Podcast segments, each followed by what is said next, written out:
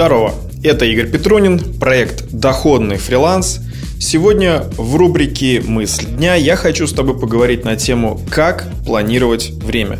Скажу честно, я по натуре не особо уж сильно самоорганизованная личность, и поэтому с планированием времени у меня часто тоже бывают очень большущие проблемы.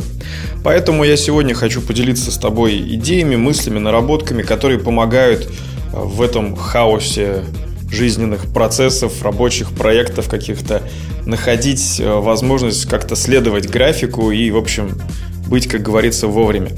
Так вот, самый первый момент – это нужно оценить трудоемкость работы. Вообще, в принципе, оценить, насколько объем работы фиксирован. Если ты точно видишь полностью все исходные данные, ты точно понимаешь задачу клиента, ты понимаешь, что приемка работы будет производиться конкретно одним человеком, то есть требования вполне определены э, конкретны. В этой ситуации, конечно, можно примерно спрогнозировать время, которое потребуется на работу, если ты раньше такую же работу выполнял.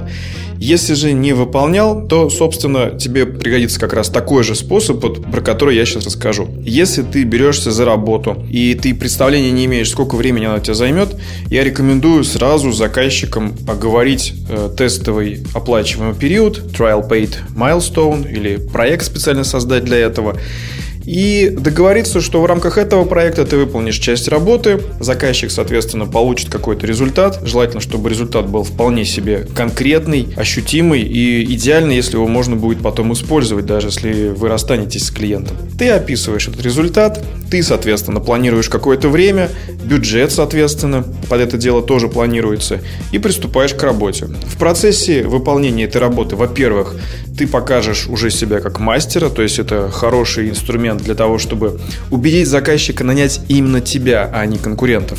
И во-вторых, ты сможешь оценить, соответственно, трудоемкость работы, все ли материалы представлены, качество этих материалов. Во-вторых, ты сможешь оценить реакцию самого заказчика, насколько быстро он отвечает, какие правки или коррективы он пытается внести в процессе. Ведь такое же часто бывает. Разговаривали об одном, а по ходу работы возникают вообще совершенно другие идеи. Проведя такой проект, ты можешь включить таймер, соответственно, замерить действительное время, которое ты тратишь на выполнение этой работы, если это price контракт. Если контракт с почасовой оплатой, то в данной ситуации, конечно, тебе придется работать в рамках того временного а, промежутка, который тебе был выдан.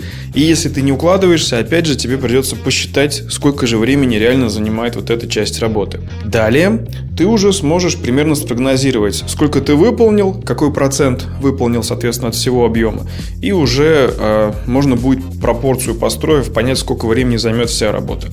Мне больше всего нравится метод переоценки времени и выполнения скажем так, задачи досрочно. Во-первых, это позволяет тебе подстраховаться, и в случае, если что-то пойдет не так по твоей вине, либо по вине заказчика, у тебя, в принципе, есть уже такая подушка времени и денег, которая позволяет, если что, все-таки выйти хотя бы на плановую рентабельность.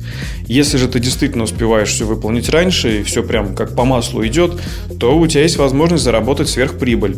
Соответственно, если это контракт, fixed price. Если э, контракт по часовой, тут, естественно, ты просто выполнишь все в срок, и клиент выиграет в том плане, что заплатит меньше.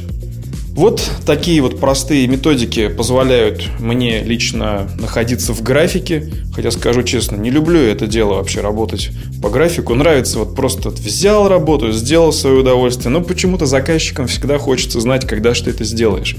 Я желаю тебе отличных клиентов, щедрых клиентов, хороших, интересных проектов если есть какие-то идеи, мысли, вопросы, обязательно в комментариях под данной записью поделись ими, задай их, я с удовольствием разберу их в следующих кастах. Хорошего тебе дня и пока. С тобой был Игорь Петрунин.